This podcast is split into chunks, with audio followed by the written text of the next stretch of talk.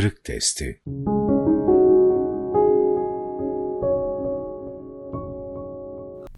Maiyet ve kurbet ufku.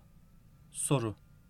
İman ve Kur'an hizmetine gönül veren insanların terü taze kalabilmesi ve başkaları üzerinde müessir olabilmesi için li ma'allahi vaktun benim Allah ile hususi bir vaktim vardır. Ufkunu yakalaması gerektiği ifade ediliyor. Bunu biraz açar mısınız?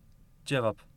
Soruda zikredilen ve hadis olarak rivayet edilen sözün tam metni şu şekildedir. Li ma'allahi vaktun La yese'uni fihi melekun mukarrabun ve la nebiyyun murselun. Benim Allah ile öyle bir anım vardır ki o esnada bana ne mukarreb Allah'a yakın bir melek ne de bir nebiyi mürsel ulaşamaz. Bazı kaynaklarda bu söz li vaktun la yese'uni fihi gayru rabbi. Benim öyle bir vaktim vardır ki o vakitte Allah'tan gayri hiç kimse bana refakat edemez şeklinde de rivayet edilir. Bu söz özellikle tasavvuf ehli arasında hadis olarak meşhur olsa da sahih hadis kitaplarında böyle bir rivayete rastlanmaz. Bununla birlikte Tirmizi'de yer alan şu rivayetin bu manayı desteklediği ifade edilmiştir. Kâne Rasulullahi izâ eva ila menzilihi cezze'e duhûlehu selâsete eczaim cüz'en lillahi ve cüz'en li ehlihi ve cüz'en li nefsihi. Allah Resulü evine gittiğinde zamanını üçe ayırırdı. Üçte birini Allah'a, üçte birini ailesine, üçte birini de kendine tahsis ederdi. Bu söz genellikle tasavvuf ehli tarafından seyr-i sülûkü ruhani, Allah'a yaklaşmak için yapılan kalbi seyahat açısından ele alınmış ve hakkında farklı mütalalar ortaya konulmuştur. Bazıları bunu hayret makamı olarak görmüştür. Bunu dehşet, kalak ve heyman gibi kavramlarla da ifade edebilirsiniz. Bazıları da meseleyi sekir, mah ve fena açısından ele almıştır. Farklı bir açıdan bu ifadenin esma dairesinin tam kavrandığı veya onun da aşılarak sıfat dairesine sıçrandığı, hatta esma ve sıfatın da silinip gittiği ve zat-ı baht mülazasıyla oturup kalkıldığı bir makama işaret ettiği de söylenebilir. Yani bu Allah'la bir maiyet noktasıdır. Kim bilir böyle sürprizler kuşağına açılmış bir talili, ne tür varidat ve mevhibeler sanağına mazhar olur. Böyle bir paye herkese müyesser olmayabilir. Belki bu, akrabul mukarrebinin veya ona yakın olan kimselerin ulaşacağı bir hal veya makamdır. Fakat herkes derecesine göre bir kurbet atmosferine girebilir ve kendi arşı kemalatına doğru yol alabilir.''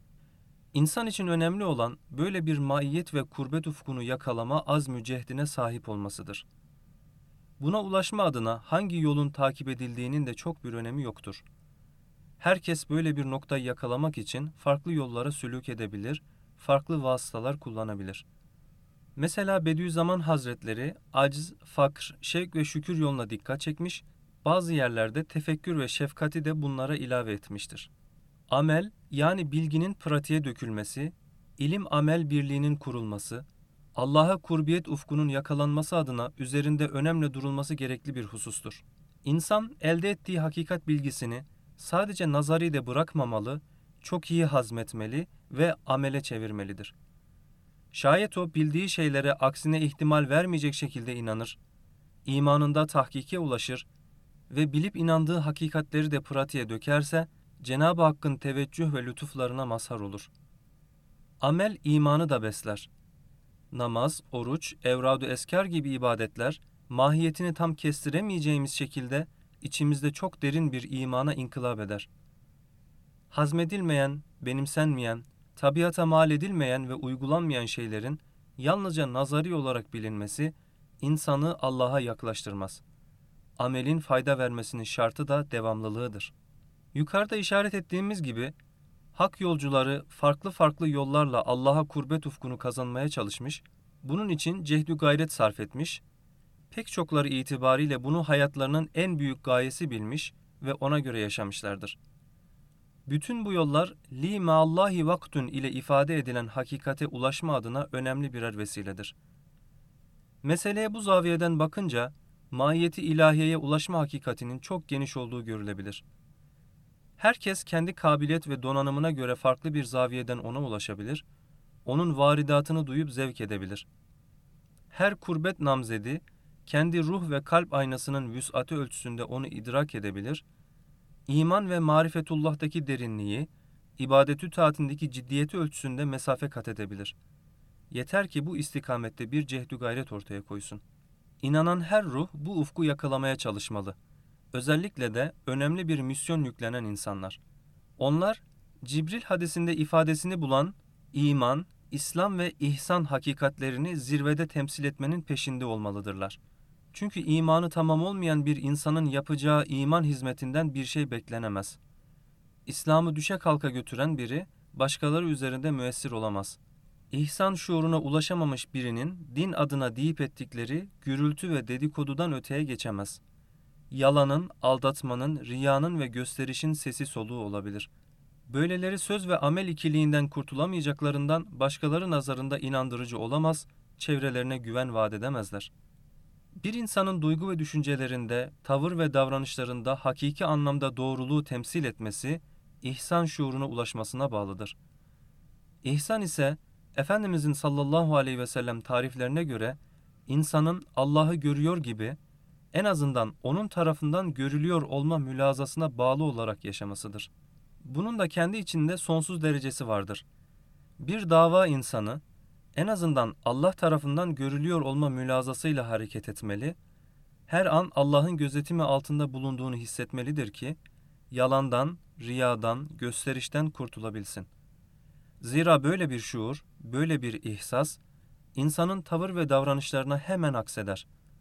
Onu laubali ve dengesiz tavırlardan, hata ve günahlardan uzak tutar. Onun gevşemesine, kendini salmasına, dünyaya dalmasına mani olur.'' oturma, kalkma, yatma, yeme, içme gibi bütün fiillerine tesir eder. Bütün karar ve tercihlerinde onu yönlendirir.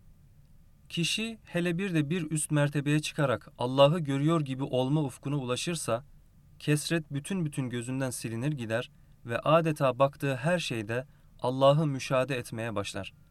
Mevlana Camii'nin ifadesiyle yalnız biri ister, yalnız biri çağırır, yalnız biri talep eder, yalnız biri görür, Yalnız biri bilir, yalnız biri söyler.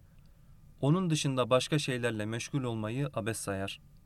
Böyle bir şuur ve idrake ulaşamayan birinin tahkiki imana ulaşması, ihlası tamamı elde etmesi mümkün değildir. Dolayısıyla da o, taklitten ve şekil Müslümanlığından kurtulamaz, riya ve gösterişten sıyrılamaz. Böyle birinin dini tebliğ hamleleri de çoğunlukla fiyaskoyla sonuçlanır.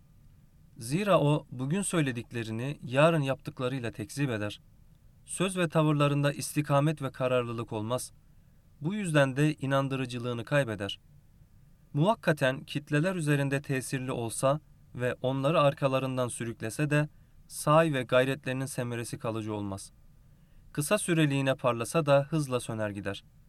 İnsanın parlaklığını devam ettirmesi, nur kaynağına teveccühünün devam ve temadisine bağlıdır.''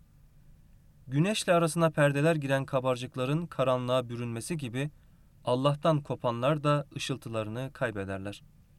Hasılı kelam, özellikle davayı nübüvveti temsil etme gibi bir derdi ve gayeyi hayali olan kimselerin başarıya ulaşmalarının öncelikli şartı Allah'la irtibatlarının güçlü olmasıdır. Cenab-ı Hak her zaman rahmetiyle liyakat ve istidatlarımızın çok çok üstünde beklenmedik lütuflarda bulunabilir.'' Bir nefer olmaya liyakatimiz olmadığı halde generallik bahşedebilir. Biz bunları onun rahmetinden bekleriz. Zira o lütuf ve kerem sahibidir. Bununla birlikte o dünyayı hikmet diyarı olarak yaratmıştır ve çoğu zaman bizimle ilgili icraatlarını şartı adi planında bizim iradelerimize paralel olarak götürür. Dolayısıyla bizim neye ne kadar meyil gösterdiğimiz, neyi ne kadar talep ettiğimiz, talep ettiğimiz şeyleri elde etme adına ne kadar cehdü gayret ortaya koyduğumuz, bu gayretlerimizde ne kadar ısrarlı ve kararlı durduğumuz çok önemlidir.